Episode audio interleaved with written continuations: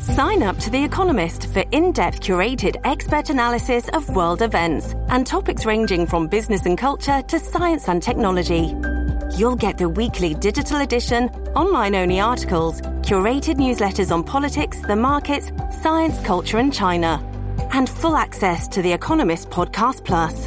The Economist is independent journalism for independent thinking. Go to economist.com and get your first month free.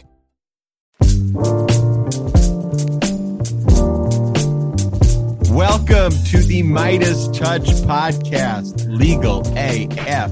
The A stands for analysis and the F stands for friends because we are your friends who break down the law for you. Ben Meiselas here, joined by Michael Popok of Zumpano, Patricios, and Popok. And I'm from Geragos and Geragos. If it's Sunday, it is Legal AF. Popok, how are you doing, my man? I'm good. I'm good. I'm back in my I'm back in my home studio. We are again coast to coast and cover to cover with a special guest today.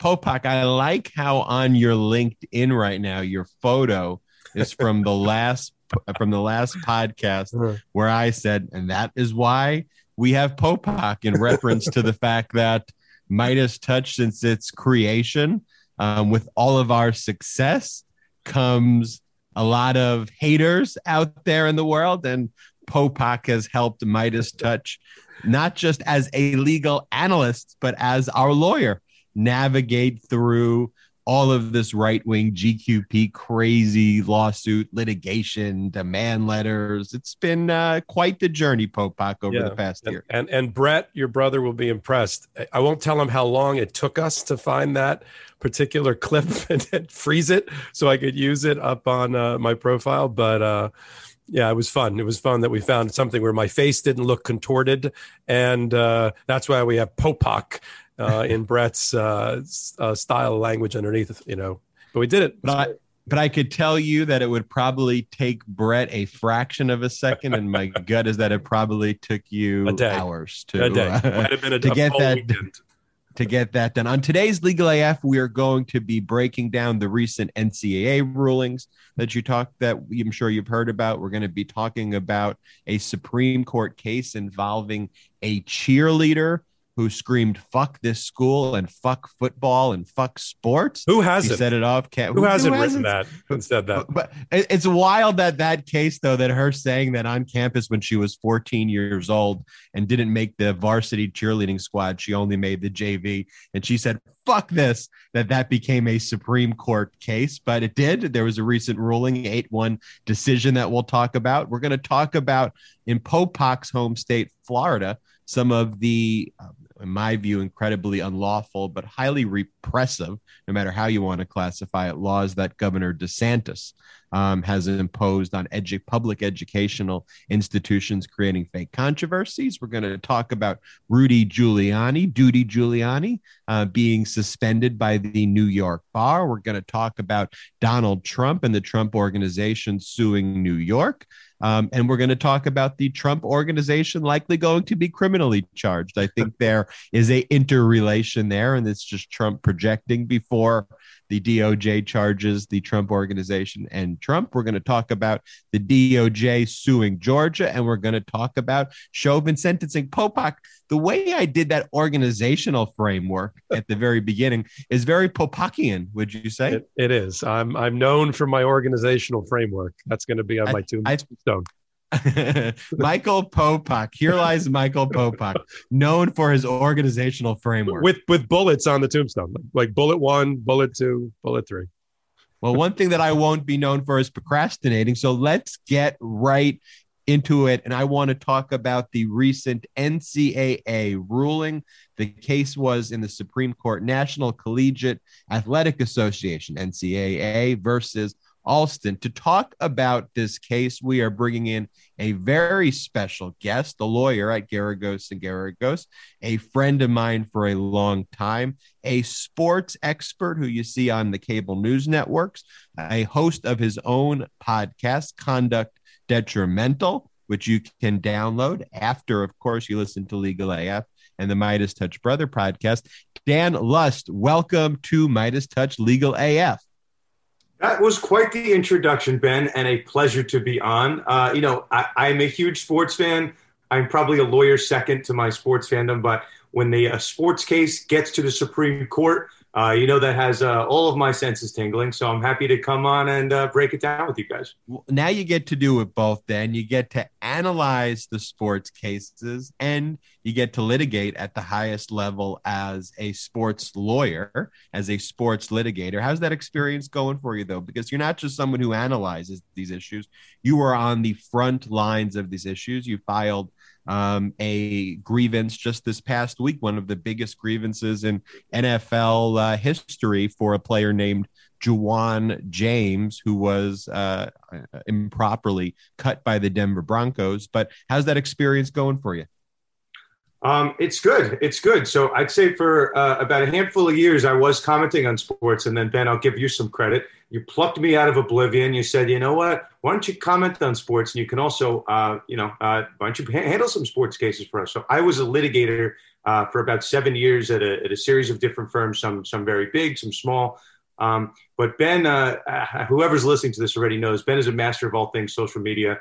So, you know, we, we met once upon a time online and uh, the rest is history. So yeah, I mean, from NFL grievances, uh, I was dealing with a baseball uh, arbitration case uh, about two weeks ago out in Washington State um, via Zoom, of course, but Washington uh, jurisdiction. Um, but yeah, it, it's a blast, and uh, you know we're at a time in sports law, and we'll obviously get into it. But the college sports landscape is really changing. So I know if you're a lawyer, I'm sure your phone's been ringing off the hook about college sports and how these changing of laws at the state and federal level, at the school level. Uh, my phone's been ringing off the hook, and obviously, uh, you know, uh, a lot of media appearances this past week. So uh, I thought it was only appropriate, Ben, when I got the call from the uh, the podcast, we'll say the MeidasTouch podcast. I mean, my podcast is pretty good, but it's not MeidasTouch levels. Remember who writes your paycheck there? well, you know, I was going to say I was fishing for the compliment with the prompt, uh, reeled it in, ah. hook, line, and sinker. Thank you, thank you for getting the prompt. But let's jump into this case, Alston.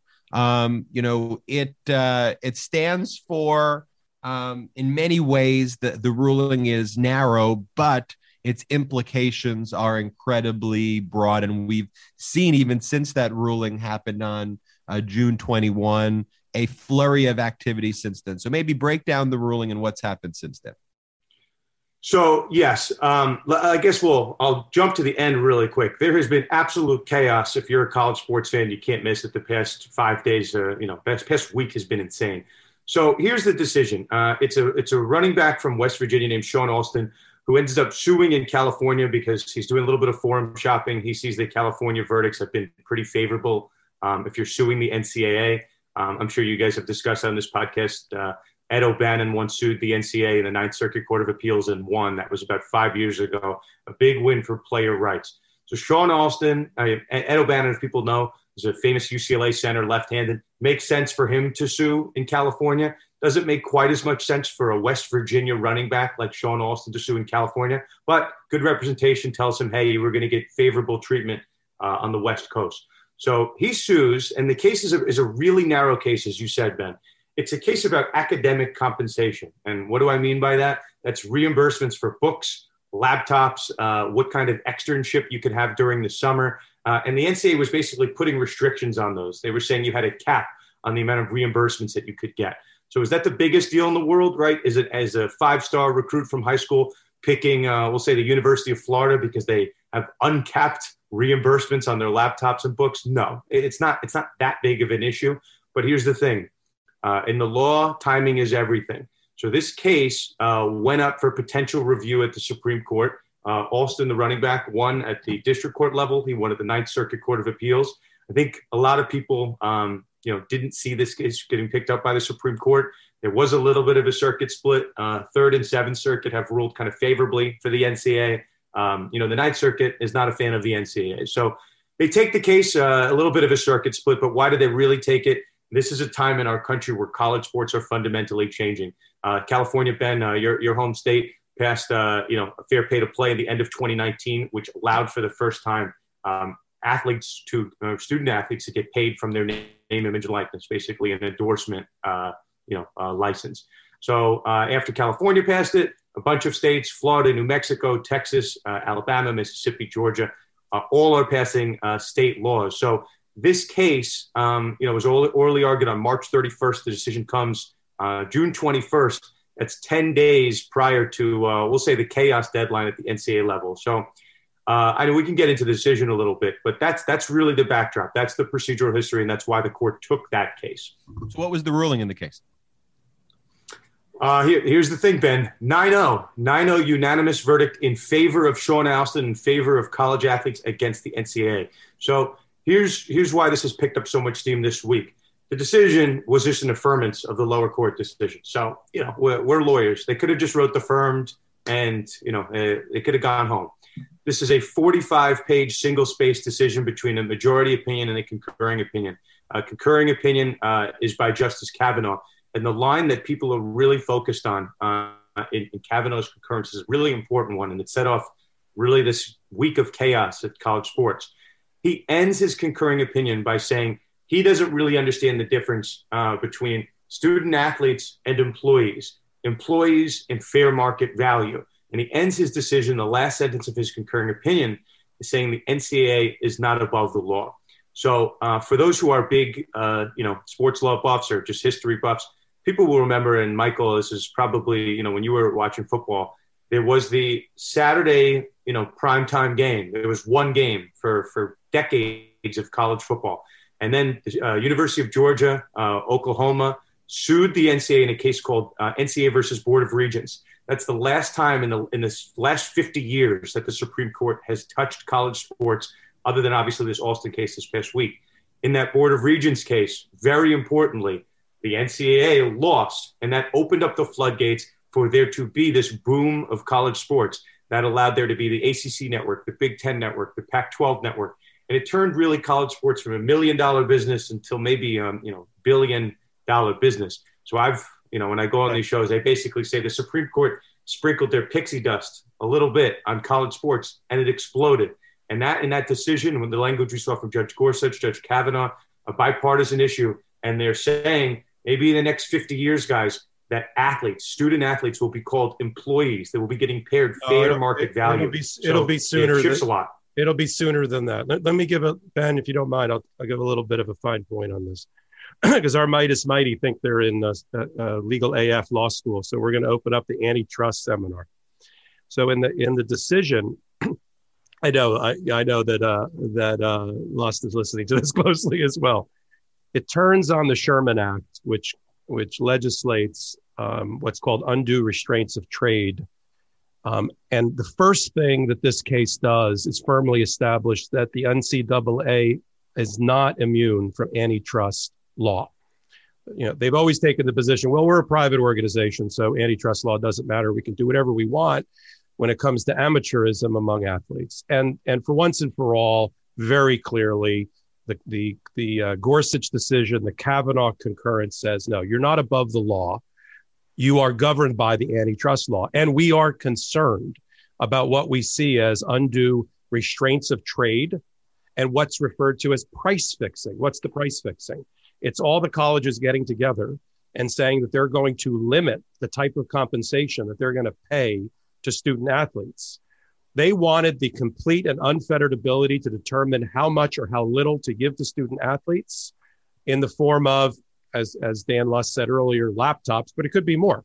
Do we give them stipends? Do we give them anything other than room and board? Do we give them anything other than, you know, how about travel expenses when they need to go home to see their families or bring their families to games?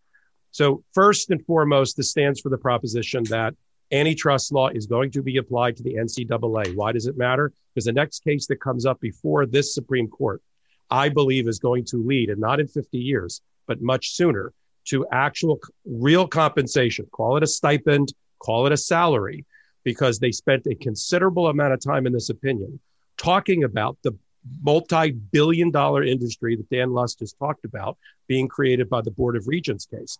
They cited, for instance, that the president and chairman of the NCAA makes $4 million a year, that college coaches in football make $11 million a year, assistants make $2.5 million a year. Why are they laying that out? It was to make the juxtaposition that the student athlete, upon whose back and knees and feet and legs the entire industry is premised, get very little of the multi billion dollars of these contracts.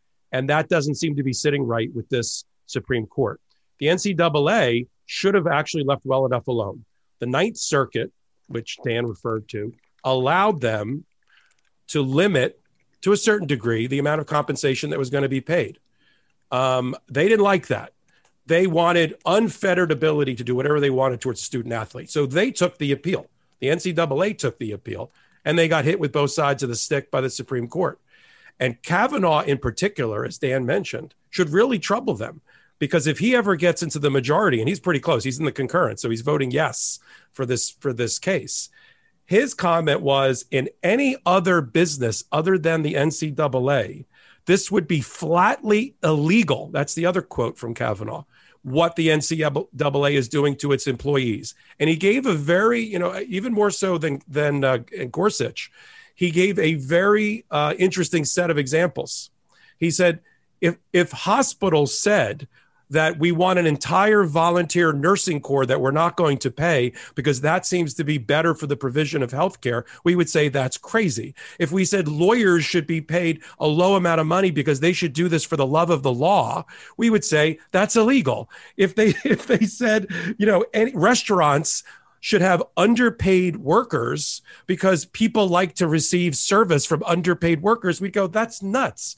So look, there's a very sharp edge in this case that they get one more case up to them about compensation for the student athlete. And I think those floodgates that Dan Lust talked about are going to be wide open, and it's going to be the next five years. Dan, what happens next? So this is the uh, exciting part. You know, the changes already happened. So you know, Michael did a, a really good job laying that out. Um, Michael, you're very good at this. Has anyone ever told you that? Popok silent. Okay, I, no, I had it on mute. I was waiting for Dad to do something. Uh, I, I, get an occasional oh, I compliment. I, I, get an occasional compliment from both Ben and some of our listeners. Yes, thank you. well, I keep you on keep you on your toes. Don't don't hit the uh, the mute button so quickly. Don't hit the mute button. This is where this is live, okay. baby. All right, this okay. is live. Put it on the mute. I'm, I'm, on the Brothers podcast all of a sudden. All right, let's go. This this, this is the this is the crack. You never know where the tag teams are going to happen on the Brother podcast. all right, I'm ready. This is Socratic method right here. Combined so so here, let's go. Here's where here's where we go from here, and this is really truly the exciting part. So for two years, uh, and, and I mentioned this 2019 legislation, fair pay to play. Governor Newsom, whether you love him, you hate him, he signed this bill into law on LeBron show. And they basically said, okay, the next couple years, really, you know, 2021 of July is going to be that first date. Florida, California, all these different states are passing laws. So the NCAA gets on their high horse and they try to start preparing for the floodgates. So they start creating something called uh, the NCAA's version of name, image, and likeness. So what that would do is if you know California passed fair pay to play and Florida passed a version of it, and let's say a handful of states, what this NCAA name, image, and likeness would do would cover all of the other states. So it would basically raise the floor, and everyone would be covered in some way, shape, or form. All 50 states and all the schools in every 50 state. So for two years, they're working on this bad boy, and they're ready to release it. And then this decision comes out, and the NCAA, which we know in uh, you know moves very slowly like molasses, they said, "Whoa, whoa, whoa! Record scratch moment."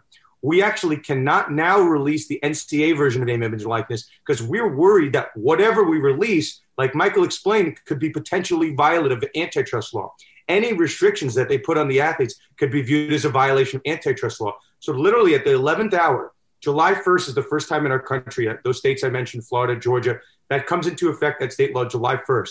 So, with a week to go, the NCAA goes, okay, I know we've been working this thing for two years. We're actually going to, we're waving the white flag schools, conferences, it's now on you to come up with your own rules. And that was their way of saying, hey, we are not controlling this market. It's a free market. Schools can come up with whatever they want. The problem is, from an administrative standpoint, a logistical standpoint, it's a real nightmare to put this on the school's hands with a week to go when the NCAA had two years. So the NCAA is very much reacting to this really scathing language uh, and I think they are worried about more lawsuits. And to Michael's point, that would only expedite the time frame that their their version of amateurism would come. So here's my question for for you, Dan Lust. Do you think that the NCAA, seeing the writing on the wall, which is pretty stark right now, comes up with a compensation program that finds a way to whether you call it pay, compensate, stipend the athlete. That is the basis of their entire their entire non-educative business model. Do you think they do it? I don't think the emphasis on NCA. I don't think they do it. They've said to schools this week, we are now schools if you do it, we won't punish you. We're basically removing one of our bylaws that allowed you know us to punish a school if they did it. I think the NCAA is out of that game, and then it raises a bigger point. What is the NCAA's role in college sports moving forward? If state law is going to abide, school law is going to abide, maybe federal law at some point is going to abide. And, and Michael, you, you you laid it out. Mark Emmert is paid four million dollars for to me to be a complete figurehead. I watched the Senate hearings with the NCAA on, on June 10th. They, they had another Senate hearing on June on June 17th Mark Emmert for, for getting paid that much money takes zero accountability. So I, I don't know what the NCAA's rule is moving forward. I, you know, Ben and I connected during uh, the pandemic. We are speaking. You know, conference the conferences basically took all the power away from the NCAA. They were the ones that get to decide whether or not we'll play college football. It's going to be in the fall or the spring, or if we're going to cancel certain sports. So you take away that, right, the power to play games, and then you take away paying athletes. That's now in the school's hands and the state's hands. I don't know what the NCAA has left. So I, you know, Michael, you were talking about what what the employee designation is going to look like for athletes. I don't know if the NCAA exists in ten years. I, I don't. There's a world where it just does not exist. Mm-hmm. Well, I think um, you know, I think it's one of those things where it will be to be continued. Dan, you will continue to be on the MeidasTouch Legal AF podcast. And look, at the end of the day, the ruling essentially, you know, when we break down what the what the opinion and the concurring opinion says is that the NCAA is like a criminal cartel.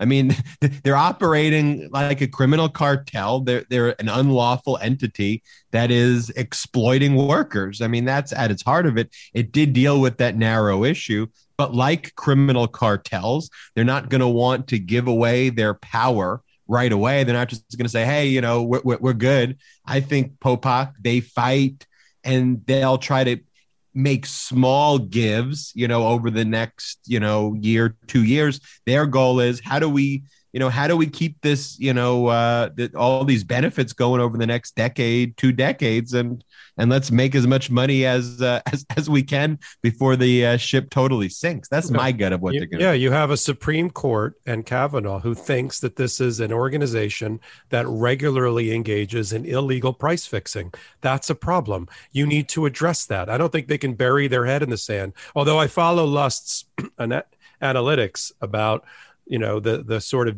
demasculization or the defanging of the NCAA over time becoming less relevant. But as long as they're still going to exist as a trade organization, they're going to have to do some fixing. I'm right. Well, t- t- t- let, let, can we talk about cheerleading for a second? Because I really, you know, I, I love that lofty, in depth conversation about the NCAA ruling, but I definitely want to pivot to this cheerleading uh, uh, uh opinion. Um, it was an eight to one majority opinion that was penned by Justice Breyer. Um, Popok, can you tell us about this case? Yeah, um, it's it's actually you know an important First Amendment uh, case uh, that deals with the rights and powers of public institutions. Lust, I'd love for you to stay on for this as well if you have some time, because I'd love to hear your thoughts about this case and its broader implications. Before break it down. I'm not going. I'm not going anywhere. You, right. you, got stuck with me for a little bit. All right, right. Lust her cheerleader. He said, "There's a sports angle here. We're gonna we're gonna work it." The uh, we'll find it. The the case, uh, Ben, that um, that you're talking about is interesting because it really lays out the difference different ways that the first amendment plays out on a school campus. And they make a big the supreme court makes a big distinction and has for years between on-campus speech and off-campus speech. So i don't want to mislead our listeners to think that that school especially uh, secondary school high school and middle school kids have unfettered first amendment rights on campus. They don't but this was not a case that arose because of conduct on campus. It had to do with off campus conduct by a cheerleader. I think she was in middle school or 14 years old. She was 14. She was 14. So she wanted so to be on the varsity team, right, but right, all right. so she's from varsity. So she's in high school and she's cut from varsity and she goes to JV. I mean, this is every parent's nightmare of sobbing children who don't make the cut. This child took to social media Okay, as many as many do, and on TikTok or Twitter, she dropped a bu- Snapchat. Sorry, She did the, snap, she did right, the Snapchat. Snapchat. You, you, see, you got to be All right. connected with the youth, Popok. We All got right. a. I thought TikTok was connected with the youth, but anyway. You know what? At least he didn't say snap face. I, I saw that come all out of your mouth. all right, all right. I, apparently, ageism is alive and well on this broadcast. I am the I am the oldest of the legal AF people here. So anyway, I thought I got social media right. I got it wrong. So she on Snapchat, she dropped the is it is is the term f bomb, guys? Am I using that term correctly? I- yeah, but you can say fuck on the Meidas. I know, Legal but you know, I, I try That's to the whole balance. point of the have to case, Michael. That's the whole to bal- point of the case. I, but I have to balance Ben. I have to be the other guy, so I say f bomb. So she dropped the f bomb a number of times about the school and her squad and the cheerleaders and the coaches. He And uh, specifically said, fuck ahead. school, fuck softball, fuck cheerleading, fuck everything was her little Snapchat. all right. That's detention, Ben. That's All right. detention. All You right. can't say and, that. and the school decided that that was violative of their school conduct and they tried to muzzle her and sanction her and penalize her. So our listeners are probably thinking okay some freshman in high school got penalized or detention as Lust just said because she she dropped the f-bomb or said the word fuck on snapchat. Okay who cares? All right. Who cares is her parents decided to to make it a federal case and to take it up to the US Supreme Court. And you might be thinking, doesn't the US Supreme Court have better things to do than this? And as Breyer said in his decision, sometimes you when you're when you're protecting free speech, you have to protect the superfluous at the same to, in order to protect the necessary. So is the F bomb on Snapchat really is that really what they're after? No, they wanted to finally establish a bright line test for off-campus First Amendment exercise and they're declaring to the world and to the student bodies out there that if they're off campus and they do things exercising their First Amendment rights, they can't be penalized. The Constitution protects them. And I, there were there were two interesting lines, both in the eight to one decision by Breyer and by Thomas's. He was the one in dissent, and in Thomas's um, uh, dissent.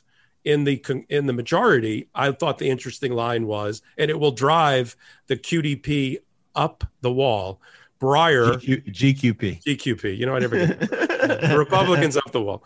Breyer says, in quote, public schools are the nurseries of democracies. We're going to talk in a bit about DeSantis fearing just that, that schools are incubators for thought and for democratic ideals, and he wants to kill it. That'll come in the next segment. But but think about that. The, the majority opinion in the United States declared that public schools are the nurseries of democracy. Now, we're not saying Democrats. We know where our politics are on this show, but democracy. And he's right about that. Now, that doesn't mean they've changed the law as it relates to on campus. And what Thomas said in his dissent was basically creating a cheerleaders can harm the high school program exception, which I've never heard of. Yes, I'm sure a cheerleader could harm the program, but I'm not sure that's the measure of the exercise of First Amendment. But Thomas sort of uh, combining the law in the area of on campus exercise of free speech, thought that this person had gone too far and, therefore had harmed the program or the brand of the high school, whatever that is. And therefore he was in dissent. But, you know, a powerful decision and one that our listeners who are parents uh, and students should be mindful of that the First Amendment is robust, but just make sure you do it off campus. This Can I- uh, specific student, I, w- I have a question for you in a second, Dan. This specific student, Brandi Levy, when she filed this was 14. She's now 18 years old. She goes to Bloomsburg University. She said she never really thought that this case would be a Supreme Court case, but it was important to fight for her rights. I'm very interested to to talk to her. I'd love to know more about her and the Oh, and your the family- sister. Your sister should talk to her. I would love for my sister to interview Brandi Levy. I'd love to set that up. But I think there may be something deeper at, at play going on here, Dan. We in the previous case we talked about a 9-0 decision. Here we're talking about an 8-1 decision, talking about uh, our elementary schools, middle schools, and high schools as the incubators of democracy. Am I looking into this too much, Dan, or is the Supreme Court though taking certain cases also in these incredibly divisive and partisan times where they could find and kind of forge agreements. And Popok, we've talked about lots of unanimous decisions, eh, you know, in the past week. And so, and that's not normally typical because we were used to these, you know, six, three, five, four, and these hyper kind of partisan cases. Do you think they're also picking cases where there's going to be an agreement where they could reaffirm some support for democracy to send subtle signals uh, to the nation? Or is this just the way these cases are coming out and I'm overanalyzing it, Dan? See, I, I, think it's a great point, and, and, Ben, you know how my mind works. I, I I think about sports, right? I don't really think about issues as being left or right issues because I just think about sports. Uh, this sports issue, the NCAA versus Alston issue, is not an issue that's on the left or the right. This issue about freedom of speech in, in the school is not a left or right issue, and I think Michael laid it out. But for uh, Justice Thomas, I think going off the rails a little bit, citing cases from the 1800s, I think this would have been another unanimous opinion. Not never a good look if you're citing cases from the 1800s. That's uh, unless it's like uh, like uh, Marbury you know, versus Madison. Is Palsgraf an 1800s case? Is that Listen, well, well uh, you know what? We're going to talk offline. That is a more recent case, but that is not a Supreme Court case. We'll talk offline. I, I knew it was not a Get, get out of here, okay? It's a Long Island Railroad case. Ben knows what I'm talking. about. That's an old case. Um, I have I have a line from this case that I thought was just wrong from Thomas. So, uh, Michael, you, you, you're glossing over the, the, the juicy part here. He goes, a profanity laced screed delivered on social media or at the mall has as much uh, has as much different effect on a football program when done by a regular student than when done by the captain of the football team. So maybe Clarence Thomas did go to high school. If the captain of the football team or the mall. social or, or if, if, if the captain of the football team does that tirade, that's very different than a regular student doing it. So I think Thomas just missed the boat on this. I, I, think, you know, honestly, I don't even think that's the analysis who the student is. You know, since when did your your First Amendment rights depend if you were the captain of the football team or a regular student? I, I think Thomas just maybe he was like, you know what, we can't have two unanimous decisions in a week. I, I, gotta I gotta mix it up a little bit. Then our, not, then our country would be too put together. I'm not sure Thomas ever saw like the Breakfast Club. I'm not sure he understands high school social strata. Popok, is there anything? There's a hierarchy. Said, there is a hierarchy. but to Ben, but to Ben's, but to Ben's point, you know, I, I tend to agree with Ben on this podcast, but I hear I really do. I, I think that that this is this might be Roberts, and we've talked about it in prior podcasts. This might be Roberts at play again. Roberts is trying Chief Justice to, Roberts for those listeners. Yes, thank you, Chief Justice Roberts. That he's been trying to hold the center for a while now against an external tide that's against him. I mean, literally, an insurrection steps from the Supreme Court, an internal kind of knitting in of several new justices appointed by Trump in Coney Barrett, uh, Gorsuch, and Kavanaugh. And he's trying, and the loss of Kennedy, Justice Kennedy, who Associate Justice Kennedy, who was always sort of the center center left, center right, and, and held the center together for making decisions like the one you just saw. So I think what we might be seeing at play is just Chief Justice Roberts trying to find his footing and trying to continue to make this the Roberts court and where he can get opinions that go to social issues that are part of the fabric of our democracy and get close to unanimity, he's going to take that opportunity because that explains why you take a cheerleader case. Do you take it because you really, I mean, you really care about Brandi? No, but you care about the broader issues around democracy and the ability to declare that that public schools and he, he got you know eight people to say this. Public schools are the the uh, nursery or the cradle of democracy. So i agree with you. I think this is roberts trying to put his imprimatur back on the court and get it back to uh, you know center bubble if you're using a level at home because it's been off for the last uh, couple of years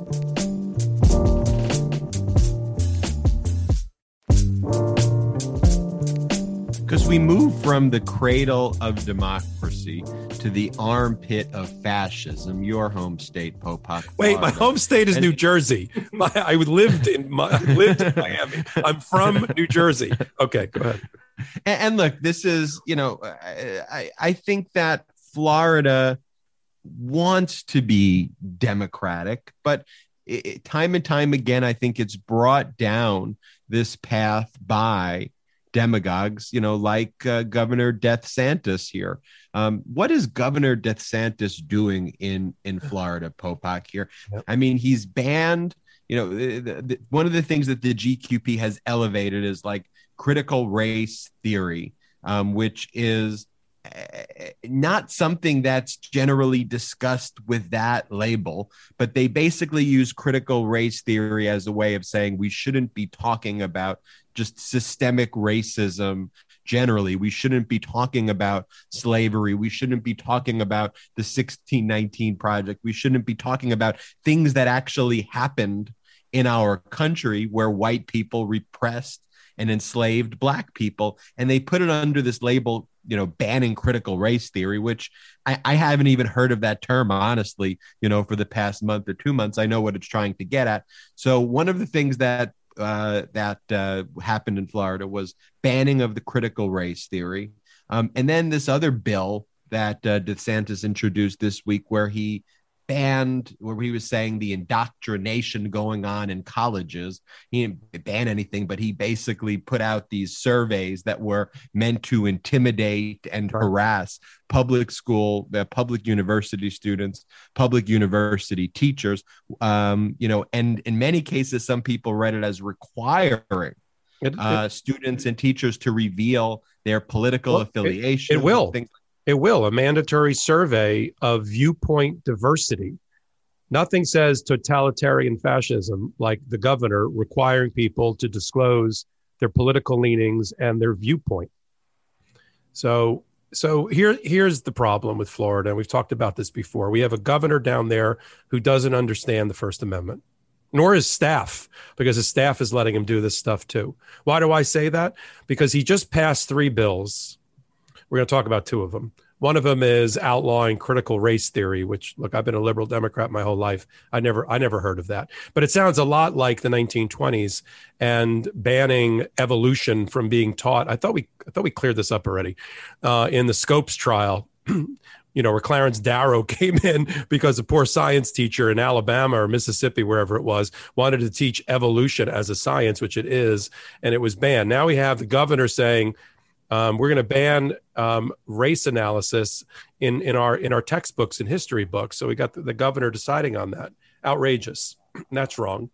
But then he said, you know what? Let's go further. Let's go to colleges. Let's find out what's going on on campuses. We think there's a viewpoint diversity problem. I love when they've co-opted the language of the, the liberal wing, talking about diversity, but but doing it in a perverse way. So we're going to do viewpoint diversity. How do we get to the bottom of that? And First Amendment expression on campus, because we think right-wing Republican groups on campus and professors are being gagged or diminished in some way. So let's do a survey, mandatory, that all the colleges and universities have to roll out, along with a code of conduct that's now going to be memorialized in legislation in Florida that every college and university has to adopt with a with a grievance procedure because there's a theory that young Republicans on campus are being denied their First Amendment rights. And if they are, and this is my retort to the governor, there's a thing already on the books called the Constitution and the First Amendment. You don't need a state statute to enforce the First Amendment. We have a First Amendment for that. So I really don't get this is all window dressing for his campaign to run for president, and he and he's you know he's he's uh, pandering to that group locally and nationally that seem to be, you know, again we, we talked about it two podcasts ago the Republicans have to create crisis now. This is crisis creation so they can run as the saviors to fix the crisis. We don't have a diversity viewpoint crisis in higher education. It's made that's a made up thing. We don't have a problem with racial viewpoints being taught in textbook. That's a made up thing. But why do they make it up? so he can stand at a middle school, back to middle school. He actually announced the passage of these college oriented bills in front of a, a very hard hitting group of, you know, 11 year olds in the press because um, he's a coward. So we so we have that. So we have HB. It's it's House Bill 233 for those that want to look it up. It's 12 pages long. Um, it is against what they're calling educational indoctrination in higher education. Did, did DeSantis go to college or university? Does he not understand the, the differing viewpoints that already exist and that people come, look? I, I don't know what he thinks goes on in these things, but people come out. Some are Democrat, or, or, Democratic leaning. Some are Republican. Some are independent. Some are apolitical. That's what comes out of colleges and universities. How do I know that? Because half the country thinks it's Republican or, or, or identifies with being Republican. The other half identifies with being Democrat or uh, with a small group in the middle. You know, I'm getting the numbers off. A small group in the middle that's independent. So what does he think that's going on? That there's a factory in higher education that's generating like widgets, all Democrats, because that's what's coming out? Look, I have. You know what's interesting here? What's interesting here at Popok too is that this is also kind of an attack on the military because these diverse viewpoints are being taught in the military. Mm-hmm. And I'm not sure if you saw or Dan, if you saw, they had the chairman of the Joint Chiefs of Staff, Mark Milley, um, and the Republican GQP members, the Gaetz of the world, were cross examining him and like mocking him for teaching diversity within the military academy and and the answer was that that that, that chairman milley gave was interesting he was like i don't necessarily know what you're talking about but what you're sounding like if, if that's what critical race theory is that's something i think i'd want to teach at the military academy i want to know why there is white rage. I want to know the history of systemic oppression because, as a military person, I want to know how we could all get better. I want multiple viewpoints out there. He said, I read communist books, not because I'm a communist. I'd like to know how other people think. We were allowed to read other other items. I'm not sure if you saw that, Dan, but and I'm not sure if you're able to comment outside of sports, but what do you think about this? Um, I do know other things outside of sports. Just, just pretend we said expertise. sports, and then then. oh, sports! Got it. Oh. Light bulb. No, no. I, I think I think just on a on a human level, I think what we saw after the George Floyd saga, right? I think our country had to kind of take a step back and kind of figure out what we don't know.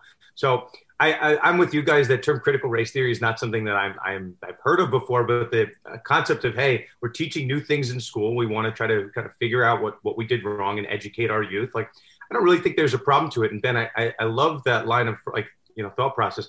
I, I read and I listen to a lot of podcasts of people I don't necessarily agree with, but I just like I just like listening to how other people think. I, you know, you can find smart people on the left, smart people on the right. You can find smart people all over the place.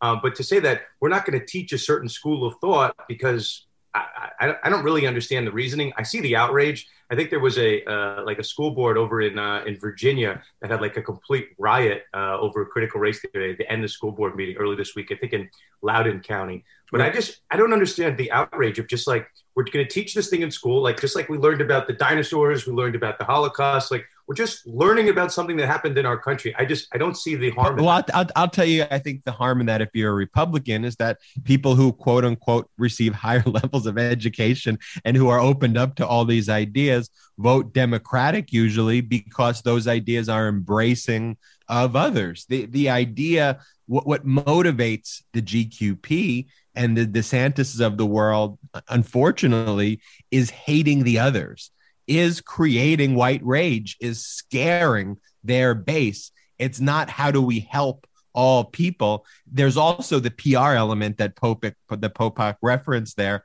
that this is just, you know, also just a fake crisis that they want to create. But if you want to delve deeper kind of intellectually, I think that they that the Republican base wants to keep people in a constant state of fear, in a constant state of not being educated, because the more educated they get, they go, hey, let's embrace some of these ideas. These are good ideas. And what they want to do is they want to hoard the education in a small group of millionaires and billionaires who have it and basically convince their base who supports them that they're being screwed over by actually the workforce of the country, which is a broad coalition of, of immigrants and diverse people who help I'll, serve the end of the country. I'll go one further. As we've said before, the Republican Party is a, by its very nature, a narrow party whose policies, if you put them on a clean sheet of paper without labeling it Republican or Democrat, and you just ask people, are you supportive of these policies? They usually aren't um, at all. And the only way that a narrow party can win national office, and this was discovered by starting with Nixon, going to Lee Atwater, going to Karl Rove, going to Cheney, all the way through to today is the, the politics of fear. Republicans have to peddle in the politics of fear to drive a base um, and motivate a base because their normal natural base is much narrower than the Democratic base, period, has been for the last hundred years. So, what do you have to do? Whether you call it crisis or fear, whether you call it gays in the military, gay marriage, which was starting 30 years ago, abortion. These, these have to be the wedge issues that are raised by the Republican Party, or they cannot win national office.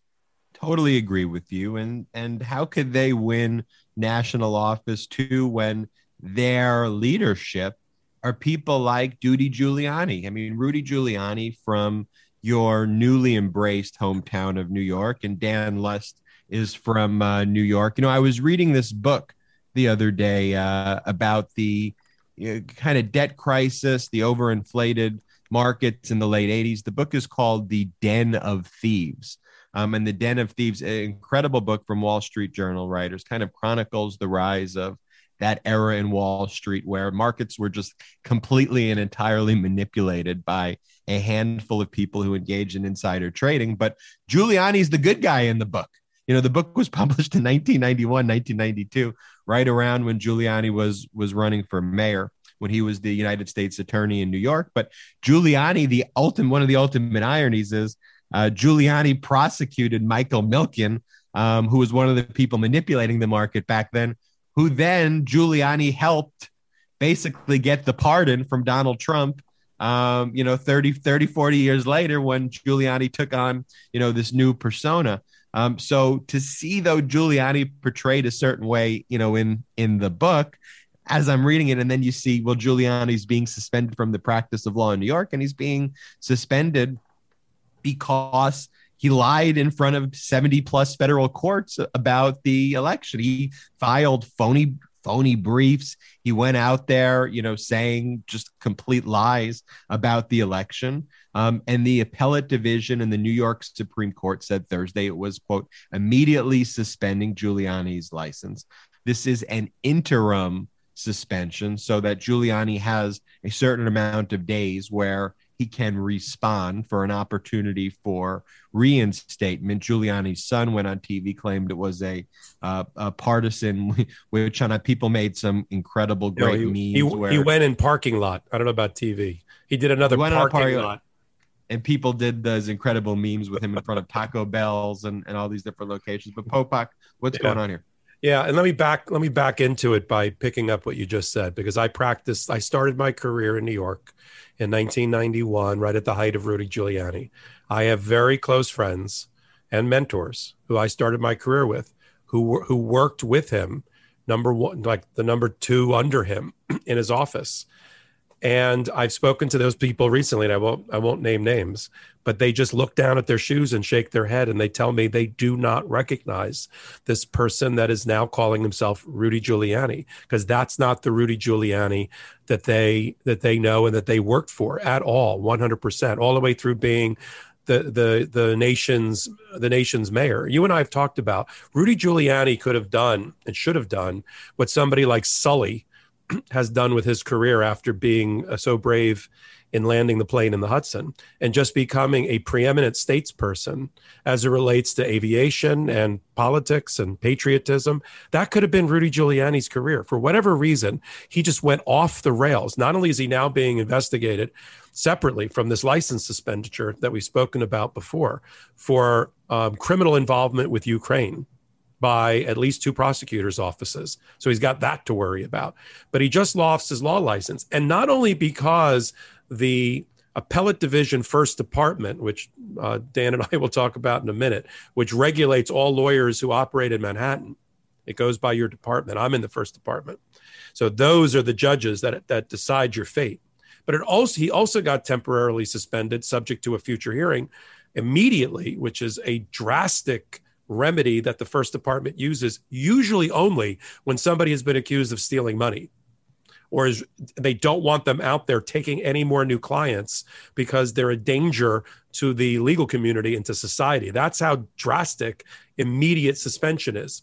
And it can only be done under a finding of uncontroverted facts which support the misconduct.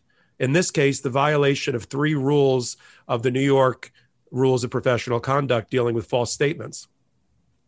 One of the reasons it's uncontroverted, frankly, is that Giuliani is a terrible lawyer for himself. And he, I know he's got two lawyers, and I've seen their names, but they did a terrible job in defending him at the suspension level because you've got on one hand the attorney the attorney's grievance committee general counsel that's who brings this kind of case the attorney grievance committee for the first department and then you've got the the five judges the five justices of the first department which is an appellate an appellate level the second highest not the top appellate court in new york but the second highest court in new york for appeals giuliani apparently didn't submit really much of anything in opposition to their position that he should be immediately suspended. They even commented in the decision that, well, your affidavit is pretty poor. You reference other affidavits that you've you've created, but you did not file with us. You reference a spreadsheet of some vote problems in Michigan or in Pennsylvania, but you didn't attach the spreadsheet. You say there's some confidential information that only you know that you can't share with the the regulators for your law license, which we find incredulous because what could you possibly know that you couldn't share even in confidence with the regulators of your of your bar license? So they they didn't buy that one. And they basically said you didn't give us anything. So the entire factual background that's been presented by the attorney grievance committee attorney we have to accept as true. You lied about votes in Michigan. You lied about votes in Pennsylvania. You filed briefs that had lies in them. And that's a problem. And one of the lies, for instance, that they raised is he went on television. I don't know if this was the parking lot for the Four Seasons landscaping company or, or, or whatever. As we said, Giuliani seemed to love parking lots. But he went on he went on television and in briefs and said that, for instance, I think it was in Pennsylvania, that there were only 1.8 million people that requested absentee ballots, yet 2.5 million ballots came back. Well, that sounds bad. That sounds like if more ballots came in than than went out, that sounds like there's fraud. Except he's just dead wrong. 3 million people asked for absentee ballots. That's a fact. And 2.5 million returned them and voted. That's not fraud. That's just really high absentee voting. That's okay in this kind of election. So they pointed that as an example. So, again, as you said, Ben, to start the segment, uh, Giuliani temporarily suspended, immediately suspended. He can't take a client, he can't give advice, he can't collect a fee. And if they catch him doing that, and with this guy, he's so like not not with it, he's sort of so out of it, he could accidentally like continue to practice law and get even more sanctions. And if you look even more carefully at the decision, it's yes, it's temporary, but they said that based on the conduct that's being alleged, that they envision there will be substantial permanent sanctions against Rudy in the future. He's got a tremendous uh, uphill battle here to avoid not a permanent suspension, at least for five years, I would think, of his license, which takes him out of the running, really practicing law anywhere in the country. Once he loses his New York license, I think he'll have to lose. He probably is a member of the DC bar because a lot of us are. He'll probably lose that right away. All the federal bars will bar him, and then he'll be out of he'll be out of business as being a lawyer. He'll go back to being until he gets indicted. He'll, be, he'll go back to being whatever he is, a lobbyist, a consultant, whatever it is. But that's where we are with the suspension. So Dan Rudy used to go to Yankee games. yeah, I was going to say, Ben, you you were saying the story from uh, '91. Uh, I well, my dog is making a cameo at Rudy Giuliani. Um, yeah, but I, I remember Giuliani from the 2001, you know, from the you know the World Trade Center bombings. He, he, he did a fantastic job for New York back then, bipartisan support. Everyone was a fan of Rudy, and uh, you know, if he had just kind of gone off into the sunset and you know fade into the background, he'd have this ultimate Q rating, 100. Yeah. percent So I don't know whose whose strategy it was for him to get so aligned in politics, but I guess it, not not uh, just the bombings, the the actual yeah the actual the actual attack by the planes on the train. I just, I just he, was, think, he was the mayor for both. Yeah, and look, you know, obviously Dan's dog is a Rudy Giuliani supporter. Um, I can't clearly, clearly, clearly, the one the one point where your dog opined is on the Giuliani question, and so my view is that really the only remaining supporters of Giuliani are GQP members and dogs. Um, so and uh, Which- go- golden doodles to be specific. Go- well, that that kind of ruins it. Golden doodles are too cute to possibly support Rudy Giuliani. I was imagining some other form of like uh, pound adopt. Well, I won't go there. There's lots of people. you thought you There's thought I of had a bad dog? No, no, dog I, no, no, no, no, no, no, no. Truthfully, whatever dog I describe right now as a Giuliani supporter will cause me to lose support amongst Yes. Dan someone. Lust. Dan, you're the golden doodle of this. And this. so let me take back. Let me take back that dog support Giuliani. So that I, didn't- I actually think you know what? I'll save you, Ben. She actually heard you say squirrel. Uh, that's actually what happened. that's you know, what you heard said. Giuliani, but she heard squirrel with her dog ears. And that is the connection there. Giuliani is a squirrel. Your dog heard squirrel. Your dog, like all cute dogs, want to attack the squirrel. And so Squirrels are that's what, ultimate. uh, it's an ultimate bipartisan issue for dogs. Hate squirrels. That, uh, I definitely, definitely true. I don't think we have a lot of squirrel support out there. I mean, uh, but anyway, I, if I offended you by comparing Giuliani to squirrels, I apologize for that as well. But let me talk about something I know I will not be offending you about, which is the recent announcement that the Trump organization could be facing criminal charges um, in a district attorney inquiry out of New York. Um, we've known for a long time that Cy Vance has been investigating, the Manhattan DA has been investigating Donald Trump, the Trump family members, the Trump organization. And it looks like indictments may be imminent against the Trump organization, not necessarily Trump individually yet. We know that there still is a, a criminal grand jury out there, though, with respect to Trump and his family members. And then we also learned that the Trump organization um, decided it would be suing New York for wrongful, for quote unquote, wrongful termination of contracts. Um, where after the insurrection, New York City terminated various city related contracts with the Trump organization, like the ice rink. It says in this article that I read that the like on the ice rink and on uh, Trump golf links, that the organization, Trump organization, was making about $17 million per year from operating those to- ice rinks. I've been to the ice rink. It's possible. Really, it's that Yeah. much of a cash. Wow, that's uh, that's uh, yeah, that's that's that's pretty incredible. So what's going on here? I mean, to me, obviously, Popok, Yeah. those lawsuits are going nowhere. Those are typical Trump projection. Bull. Trump never wins these lawsuits. Like he has a history of like we know from the uh, elect post elections that he lost you know 70 but 70 lawsuits but he has a whole history of filing lawsuits and losing lawsuits i mean he is almost the like a role model of what a vexatious litigant is he just has a lot of money so he's not called a vexation litigant but he has a history of just filing lawsuits trying to screw with people um, and delay the inevitable and this just seems to be more of the Yeah. same So the, the let's let's go to the indictment because you and I talked about it four or five podcasts ago.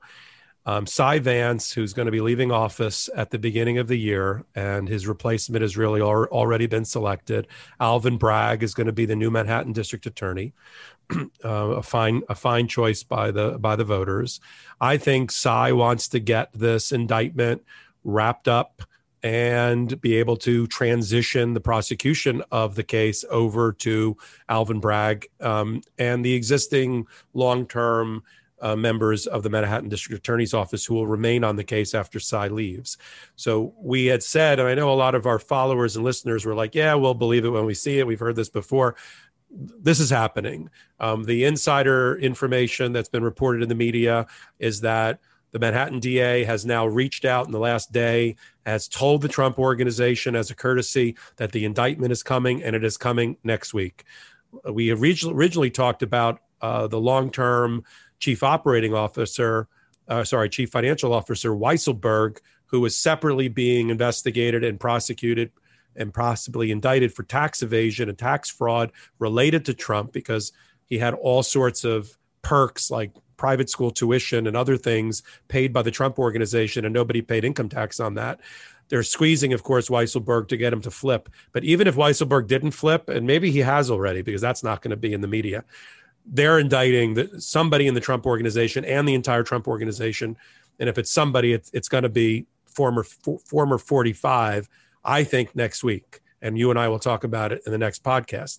So I think it's I think it's tax fraud you know this is this is the office of prosecutors along with the new york attorney general that's had the tax returns for two years. They all they've been doing is mining hundreds of thousands of pages if not millions of pages of tax returns and attachments for year after year after year. I think we're going to see tax fraud. I think we're going to see mortgage fraud. I think we might see insurance fraud um, all under under an indictment of Trump and the Trump organization as a criminal. And you enterprise. see that happening as soon. That's bold. You think that's going to happen week. in the next next week? Yeah. with Donald Trump directly mentioned. Well, def well, if the Trump I mean, definitely mentioned, but Trump as a criminal defendant ne- next week. That's All the right. bold prediction. All right. Popok's I'm out there. I'm out there. Okay. Trump organization definitely gets indicted next week. Donald Trump, maybe a superseding indictment a month later, but I, I wouldn't be surprised if Trump gets indicted next week. They've reached out to the organization. The organization is headed by former 45. I mean, does Ivanka get get indicted? I don't know, but it's going to be. you- and I will do nothing but talk about that indictment after on the next podcast. It is coming. Prosecutors do not pick up the phone and call the lawyers for the defense and warn them of the impending indictment. And and because with indictments come arrests. Okay, it's not just indictment. You stay in your bathrobe. We've talked about this in the past. You have to get processed. Somebody from the Trump organization will probably have to go down to jail, you know, and come back out in some way, shape, or form. So next week's going to be a very interesting week for all of us to watch. In the meantime, as a complete, You just said it so casually. I, I'm just, you know, I've been Trump's talking about it with next you for 14 episodes. But I've predicted it before 2022. Dan, did you know that Popok was this bold, or is your dog still chasing a squirrel in the background? She's she's outside. We put her outside. But Michael, I have a question for you. I'm I'm a I'm a sports betting guy, right? So you're Yeah, saying right. in the next in the next week that'll occur. What type of odds would you put on that? Would you put that at like two to one, three to one? Or are you going like the other way? You're saying minus three hundred that that would happen? No, um, I I don't bet as much as you do. I, I think there is a 85% chance that before the That week is huge. over, that before the week is over, the Trump organization will be indicted. I believe next week. If it rolls over to the following week, don't kill me. But it's going to be in the month. I think it's going to be in the month just- of June. You just said 85% chance. So if someone Yeah. did find one of these offshore betting sites and they Yeah. bet that and they bet the house Bet on it. it, Prop bet, prop bet right now. But You- but but you but might, Dan, not, the you subtle, might not be in existence in the world in the next week. But the subtlety of the language there. Do you see how he hedged though on the 85%? His 85% just said Trump organization. He left out the boldest of the prediction, which would be what do you call that when you when you do the two for one, the, the two for one bet? Is it called the two for one? pa- the, Oh, yeah, the the parlay. The, par- the parlay. parlay, the the- parlay. Silver linings You're playbook. talking my language here. See, Is it- Michael, but the problem you said, if I'm wrong, don't kill me. But people are going to make a wager based on your advice, and you All might be sleeping with we the are not in that. I don't know what disclaimer now, Ben, we have to do because of lust, but I am not giving betting advice at all, offshore or onshore. It's just my own view, which is me and my dog, and, and Just putting percentages on it, no big deal. I've All just right. made giant proclamations. Indictment. Other than that, indictment next week of Trump organization. How high it goes in next week, I don't know, and I will will come up with a side bet that I will do something if I if I'm wrong. Wow. Bold predictions. That's what this here show's about. This is the legal Well- AF podcast. I, well, you know, it's also, friends. it's also about yeah, preserving preserving the credibility if we're right. So All I'm right. hoping, I'm hoping. Well, look, I do think that Donald Trump personally, I've been saying it on the show, he will personally be indicted uh, in 2021. That's a prediction that I could make confidently. Next week, next week, that's again, I think we're developing a philosophy that we've created earlier structure, Popokian, but bold predictions, Popokian as well Yeah. and Pop and, and Popokian both combines a Popok philosophy and the fact that our firm, my partner Mark, is Armenian, so you have the IAN as well. That is the Popakian philosophy. Now, it. just going to this Trump lawsuit, the legal AF analysis here is that Trump's lawsuit is complete bullshit. He's filing a civil lawsuit against the against the New Can York Can we mention City. one thing? Can we mention Yes. one thing just to? So the the the De Blasio administration invoked a provision in the contract because Ben and I like to talk about contract provisions, sort of the morals clause, which I'm sure Ben knows from some of his other clients. The morals clause says that if you have committed a crime or done something, My clients follow the morals clause I didn't say I all the it time. Neutral. I left it neutral. I just said you know about it. That if you if if a person or a contracting party violates the law, commits a crime, does something immoral, then the other contracting party has a way out of the contract. It's usually with celebrities. You know, if like a newscaster turns out to be a sex harasser, they can terminate that person's contract and say, we, we really don't want to be in business with you. You're sort of unsavory. Goodbye.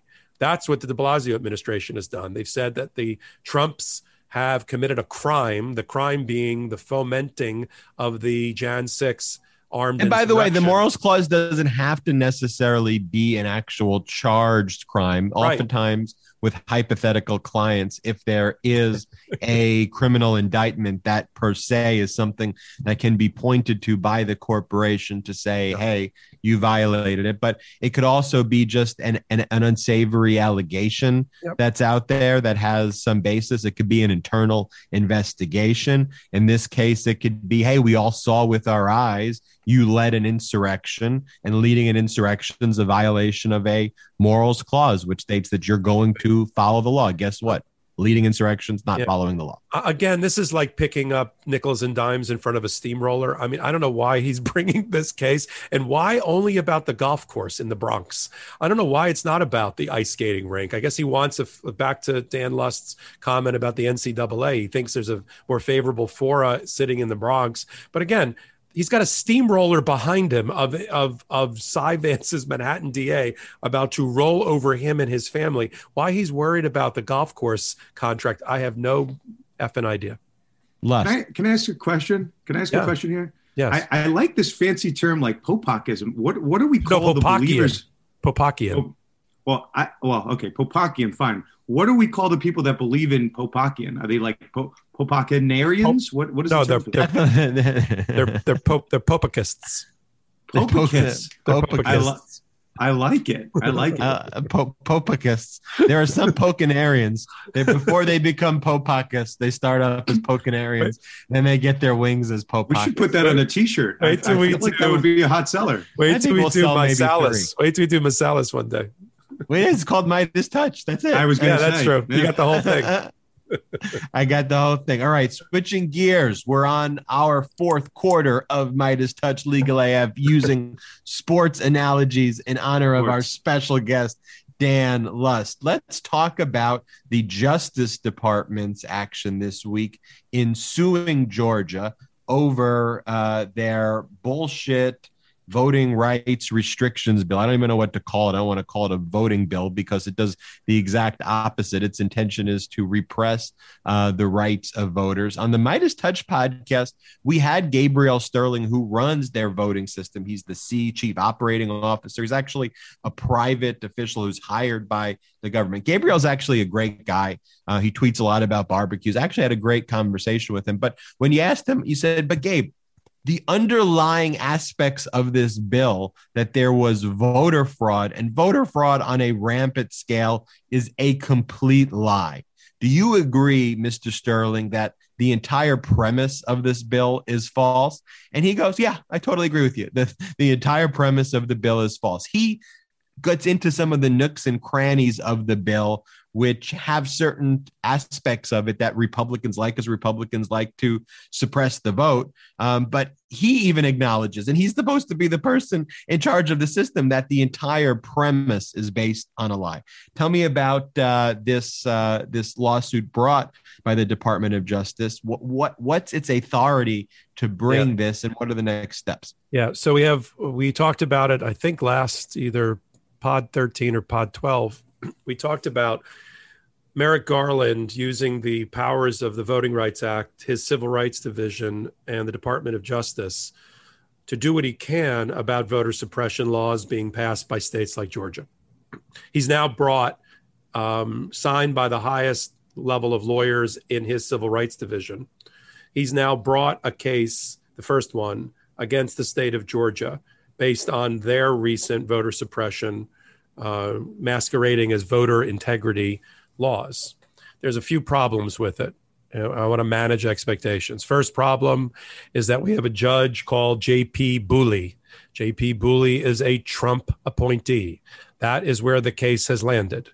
If he's if we get past J, Judge Boulee, we're going to go to the 11th Circuit, which is also unfortunately packed with a lot of Trump supporters. So from there, if they lose at the Boulee level, the trial level, they lose at the 11th Circuit level, they'll have to go to the Supreme Court that's composed of the it's kind of six to three split that you and I have talked about podcast after podcast. The actual premise of the case is under the Voting Rights Act that these laws have improperly targeted black voters in a way that creates a civil rights 14th amendment violation and therefore a voter a voting rights act violation. It does not again i want to manage expectations. It does not attack every element that you and i and your listeners and our listeners and followers find offensive about the georgia new statute.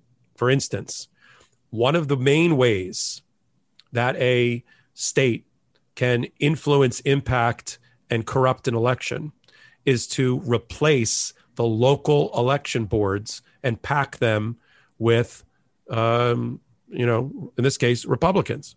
The Georgia has taken the incredible step under its voting rights law to allow the governor to replace local, county, and precinct level uh, supervisors of election and boards of election. And those are the ones that are really day to day the most influential over an election. They set the hours for voting. They decide whether a voter will be disqualified at the polling place based on ID, based on some other, you know, BS thing. They decide whether somebody, if they vote out of precinct, whether their their vote is going to be enfranchised or disenfranchised. That's all done. All that kind of hand to hand combat is done by the uh, by these boards, these election boards. This case does not attack at all the ability of the governor to continue to replace with his loyalists on those election boards. What does it attack? It really just focuses on absentee ballots. And what it says is that statistically, black, brown, and other minorities use absentee ballots more than others. And if you do something to create hurdles and barriers to the use of absentee ballots, all you're really do- doing is disenfranchising black, mainly black voters in Georgia. They also asked in the case for the extraordinary establishment of a remedy uh, uh that's called preclearance. What is that? That means they've asked the court to rule that Georgia cannot be trusted with exercising its own voting supervision, that there must be a federal supervisor, the Department of Justice, over them, and that any new change to their voting laws has to first be pre cleared by the Department of Justice Civil Rights Division before they can even put it on their books. They had that power, and the Supreme Court took it away in a number of historically uh, uh, uh, prejudicial or, or states based on prejudice against races in the South, Mississippi, Alabama, Georgia for a long time. Supreme Court and Supreme Court's past said, well, we're, we're really we're really in a post racial division period in our history. I don't know where where they get that from, but and we're going to remove the Department of Justice as the supervisor of all elections, if you will, in these states. And Georgia got released from that obligation. Department of Justice now wants this judge to put them back into the supervisory role of all election changes in Georgia. But as I said, we got to get through a Trump appointee on the federal bench, uh, a very conservative 11th Circuit, one that I used to actually go to when I practiced in Florida, and then to the Supremes, and all that'll play out over the next couple of years. One of the interesting things here was, I think pre pandemic, though, the absentee voting was pushed far more forcefully by Republicans. I, I, know out here in California, you know, that's how they, you know, tried to get a lot of the elderly vote by absentee. There was kind of a, a complete 180 degree shift uh, during you know post pandemic of those statistics of who's voting absentee. So I wonder if surgically focusing on absentee kind of forces that issue where yes statistically the focus here is on black and brown voters. That's what georgia was trying to institute. But as you start fleshing out what this case is the idea of absentees was actually something that republicans would bank on absentees from the you know from, from elderly to win elections. I mean that was the case in California. So yeah, that, I wonder if that was also a strategic uh, decision. I agree with you. The Democrats in the last election ate the Republicans' lunch when it came to absentee balloting in a way that I don't think the Republicans anticipated. The Democrats got their voters um, who were worried about pandemic and waiting in lines to do alternate voting other than live and um, the Republicans, in, in, a rare case of them being sort of having a political ear, because usually they're pretty good at this. They were caught flat-footed and with their pants down to continue to continue the metaphors. And the Democrats really overproduced in term. I'm not fraudulently, just overproduced in terms of the percentages of absentee balloting. So, what is the first thing the Republicans do when they find out that people are being enfranchised and are voting too much? Uh, try to take that right or, right away. And if it happens to also impact uh, blacks in Georgia who helped win the election for Ossoff and Warnock and ultimately Biden, so the better.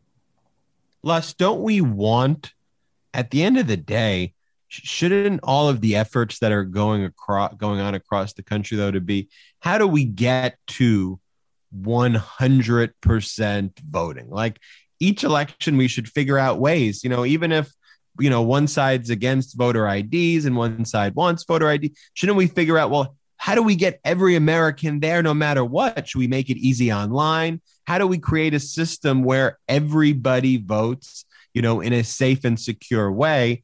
And you know, ultimately, what what's just so obvious and transparent about what's going on here is we could overcomplicate the different initiatives, but at the end of the day, you have one party who wants as many people to vote as possible who are over the age of eligibility. And you got one group of people who want less people to vote. Like, I, I know sometimes we overcomplicate it, but sometimes it just seems as simple as that. And voting at the end of the day, to me, should be the most bipartisan thing there is. And I know you're the voice of bipartisanship on our show. So what do you think about that?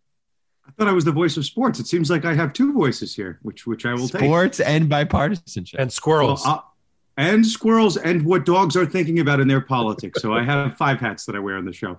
Um, uh-huh. So I might surprise you guys here. I, I used to be pretty involved in local politics over in, uh, in Westchester County, where I'm from in New York. So it, it's funny. So, Ben, to your, your question, how do you get to 100% voting? I mean, at a state level, there are certain states that are going to go blue and red no matter how many people vote, right? So New York is always going to go blue. And so I have friends that shall not be named on this podcast that that don't feel the need to vote because New York's going to go blue no matter what. So I think of the percentage of people that are not voting, a lot of the people are probably wearing that hat in some sense. And then there's the half that just doesn't, you know, that doesn't care and doesn't give a shit. But there's a percentage of educated people that just say, yeah, what's the, what's the point in voting, right? It's going to go blue anyway. So at, at, a local level, very, very differently. And uh, Michael, I'm going to surprise you. My first appellate case was actually an election law case. I wear a lot of hats here. I was not just hired for my sports brain over I've done election law cases. I get that. I, I've, I've done a handful of election law cases, shockingly. Uh, and uh, I, I, will tell you, at a local politics level, the door-to-door grassroots nature of it, you're literally going and knocking on doors, shaking hands, at, you know, almost hitting 100% of any given city or town. You're going to get pretty good voter turnout there, and it's not because of left or right; it's because local politics can turn on a couple of people. So, yeah, I, I think it's one of these uh, like you're chasing this this like brass ring. Like, are we ever going to get to 100%? Probably not. But I think it's just the the way that state government is set up or federal government I, I just don't think we're ever going to see that. New York's always going to be blue. It doesn't doesn't matter how many people come out and don't come out. But but but I think it goes back to what you Ben and you and I talked about earlier. We have a party, and now we see the expression of that party that does not want full voter turnout because it's a narrow based party and they can't win. They know they can't win. The more people that vote, we know statistically, the more people that vote, the more that vote Democrat. They don't want that. They always want, and they've always been a party of voter suppression forever, even before the civil rights movement. So they never want 100%. For them, a good election is one where there's weather events, rain, you know, snow, people can't make it to the polls because those are those super voters are usually Democratic and they're worried that, about that. Isn't that problematic that that a, yes. a victory would be less people voting? Yes, Listen, but the party is but you have a party that's that is based on it. And now that they're in power in some state houses, not all state houses, but now that they're in power in some state houses, they've taken to express that their politics, their winning strategy is now hitting the books in voter suppression laws. You'll never have, you know, you'll never have, to be honest with you, a Republican that wants to win national office or cares about his party doing so will almost never be in favor of, of, of complete 100% voting. This country could do it from a technology standpoint overnight. You could have, for instance, as in some states, you could make it so easy to vote so easy to vote voter registration with your with your with your driver's license automatic drop offs at libraries and schools in secure boxes that you drive up to and drop in the mail like in Oregon and I think maybe even California does a version of that. So it's your civic duty to do it. You just drive up like you're like you're getting a bag of Burger King fries and you drop in your ballot. You do it electronically like an ATM you you extend voting not just on one election day but over a period of time to allow for the capture of as many votes as possible. You make it a national holiday where you don't have to worry about people losing their jobs. They're paid to go and and vote. There there are there are ways to incorporate that into civic duty. That's why some countries have 80 90% turnout and we have less than 50 in most at most times, at least for national office. But we have a party that will never agree to this because it is not in their political best interest to do that. The lower, the better. They get to below 50%, they got a fighting chance. They get above that, they're dead bang losers. Exactly. I think we've just They're uncovered rooting, something. I think that's why Republicans like golf, lower score. Um, right. Michael, can I ask you, are you a fan of Burger King fries over McDonald's fries? No. Is that what you just and I don't know why. No, and I don't know why I use Burger King because I'm a McDonald's don't, kid. I Burger King why. is disgusting. Those are disgusting for us. Hopefully, Burger King does not sponsor this podcast, Ben. I am not culpable no, for this. No, we have to get I, sponsors. I, I, I, I, would say this: this is a good, it's a good time to mention that this show is not sponsored by Burger King or McDonald's. Dan Lust does not it, his statements about Burger King, if Burger King did want to be a sponsor, or his own opinion, are not necessarily reflective. Ah, I do, one they of the are things just that facts. I, facts. Well, Those let, let me opinions. let me tell you one thing that Burger King's done good recently that I like. I like that they've introduced the Impossible Burger mm. at Burger King, which I think is a good alternative for vegans out there. So I do like that move. I don't know if McDonald's has something similar, but the show is sponsored by Geragos and Geragos and Zumpano Patricios and mm-hmm. Popok. As we've always said before, Michael Popok and myself, we're not just legal AF analysts, we're actually practicing lawyers. And so for those out there who have been, if, you, if you've been injured in, a, in an accident, whether it's catastrophic or not, or you know somebody who's been injured, if you're a victim of sexual harassment in the workplace or know someone who has, if there's a contract dispute, if there's a business dispute, you know, Popok and I usually handle, and Dan at the firm. Now at Geragos and Geragos, you know, we, we tend to handle the, the the higher level bigger types of cases. And so if you or someone you know has one of those kind of bigger higher level you know cases where they've been seriously injured no matter what type of injury that is reach out to us. We get back to you. Uh, my email is ben at geragos.com b-e-n at g-e-r a G O S. That's B E N at G E R A G O S. Again, that's for personal injury cases, employment uh, cases, discrimination cases, sexual assault and harassment cases. And Popok, give your email address. I will, and and a little bit different practice. I don't really do the personal injury things unless it's product liability oriented, but I do do the high end commercial litigation, business dispute litigation. Uh, class action work and um, things that arise out of the employment world, uh, both um, you know just whether it's litigated or non-litigated, right? Negotiated or ultimately litigated or, or trial work related to employment matters is something that I'm comfortable in handling and, and expert in. So my uh, work email is mpopok, P-O-P-O-K, at zp law.com. Thank you for that. And let's close with talking about, I think, some news where the judge got it right. Let's go to Minneapolis, where the judge sentenced Derek Chauvin to 22 and a half years for the murder of George Floyd. Uh, we've kept our listeners up to date on all of the developments in that murder trial um, from the commencement through conviction and now with sentencing. We've talked about on past podcasts that the prosecutors recommended a upward departure from the sentencing guidelines. The prosecutors actually wanted, I think, 30 years or 30 plus years. Chauvin wanted obviously less than what the guidelines suggested. Um, and ultimately, the judge went above the guidelines, uh, which were around, I think it was 12 to 14 years, and uh, here sentenced Derek Chauvin to 22 years, um, and actually used the fact that Chauvin abused his position of power and trust as a police officer, plus his culpability as making him extra uh, responsible um, and and deserving of extra punishment above and beyond uh, those guidelines. Uh, based on what some legal analysts say, usually people in Minneapolis serve about two thirds of the prison sentence. So he would be out in about 15 years. think he's in his early to mid 40s. And so that means he'd get out in his 60s. Uh, Popok, what's going on? Yeah. Look, I think um, we sort of hit it right. Uh, we managed expectations in this area. Um, the sentencing guidelines was about 12 and a half years the um, Chauvin side pushed for, I mean, pushed for like zero, like a suspended sentence. Uh, judge was never going to do that. Uh, anybody that watched the ju- jury verdict and the judge's relief on the jury verdict knew that this judge, and based on his decisions to enhance uh, and allow for enhancement factors, including the one that you just mentioned, Ben, about abuse of power, that he was never going to give the 12 and a half years. The only question was, um, was he going to go all the way to the 30 years that the prosecutors were asking for? He was never going to go over that. But was he going to, although he could, he could have gone to 40, but he was never going to go, I think, above the 30.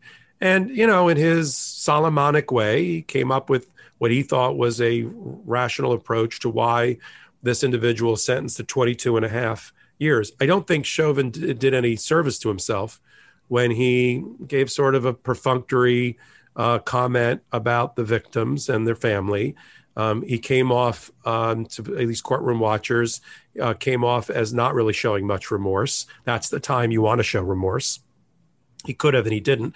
And I don't think his lawyers helped him either. We talk about lawyering on this podcast. I don't think his lawyers helped him by saying, well, he was a pretty good cop and, you know, he volunteered that day. He wasn't supposed to work that shift. I mean, what does this have to do with the loss of life of George Floyd being murdered, you know, crushed under the weight for nine and a half, nine and a half minutes? I, I really didn't get why they were making these arguments. I thought they were, they were, they were poor form and tin eared and certainly didn't go over with the judge. So you're right from what I've read and what I've heard. Two thirds, two things are going to happen to the sentence. First of all, he has 199 days of time served, which is going to come off the top because he has been sitting in custody in jail for all of that time.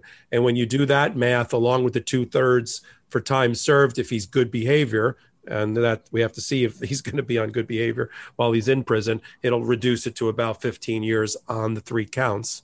But I, I agree with you. I think the judge got it about right. I think you and I had said about 20 to 25 years, and that's where it ended up. One of the things here strategically that Chauvin's lawyer did is waive the jury's ability to right. sentence Chauvin and to allow that to be, you know, determined by the judge. Um, ultimately, do you think that a jury would have sentenced him for longer, uh, shorter? Um, did he make the right legal? Did his lawyers make the right legal decision, or you think it yeah. probably would have come out around that, the same? No, that's a very good um, softball for me because um, I just sort of critiqued those lawyers for what I thought was a relatively not great job in the sentencing hearing. I thought, though, the decision, the tactical decision to not have the jury, the same jury that just convicted him, also, which they have to make the decision before. They can't wait to see what the jury says and then, oh, we'll go with the judge. They made that decision before, fearing that a jury who was going to throw the book at him, having heard the evidence, would hang them high, as they say. I think they're right. I think this jury, and based on the interviews of the jury that happened after the trial and the testimony that they found most persuasive, including the young woman who's now won a Pulitzer for for videotaping um, uh, the actual crime, the murder, and then testifying quite uh, poignantly and with great emotion about the fact that she felt like she could have she wished she had done more. She wished she had knocked over four you know giant policemen. She was a small a small person and saved in some way. And she has nightmares about that. That testimony which the jury talked about i think would have led them to push that needle all the way up to 40 so in a way the the, the lawyers did the right thing for their client and probably saved them 10 years off of a sentence. Dan Lust, final words. Dan Lust. Uh, yes. So I'm a. So I have a. I have a 19 month old running around. I have a uh, a wife that's due in a month. So I am. I am uh, in the middle of the the thick of young fatherhood. So I uh, I appreciate being brought onto the show. I think the one thing I wanted to acknowledge before uh, before I even departed, I am the newly appointed sports law professor over at New York Law School. So talking sports, talking law, um, but always a pleasure to come on with you guys. You guys, uh, uh, I don't know, Ben, Ben and Michael. Uh, I follow everything you guys do on social, and you're definitely leaders in the space. So Yeah. my pleasure to come on with you guys. And I guess on the sports law side, stay tuned on college sports because it is about to be a wild ride for the next. Uh, We'll say two, three weeks, but uh, it's going to change college sports as we know it. hey ben can we can we do one last thing Yeah, what's Uh, up? yeah, I want to, and, and uh, probably Ben's young family reminded me of this. So, my adopted home state, as you know, had a tremendous tragedy in the last week. I know the community of Surfside, Florida well. In my prior life, uh, my law firm was the city attorney for Surfside. I know the mayor, Mayor Burkett, well. And so we grieve with all of the families. There's over 150 families um, you, you would have thought we were talking about a third world country and some sort of bomb that had gone off or an earthquake.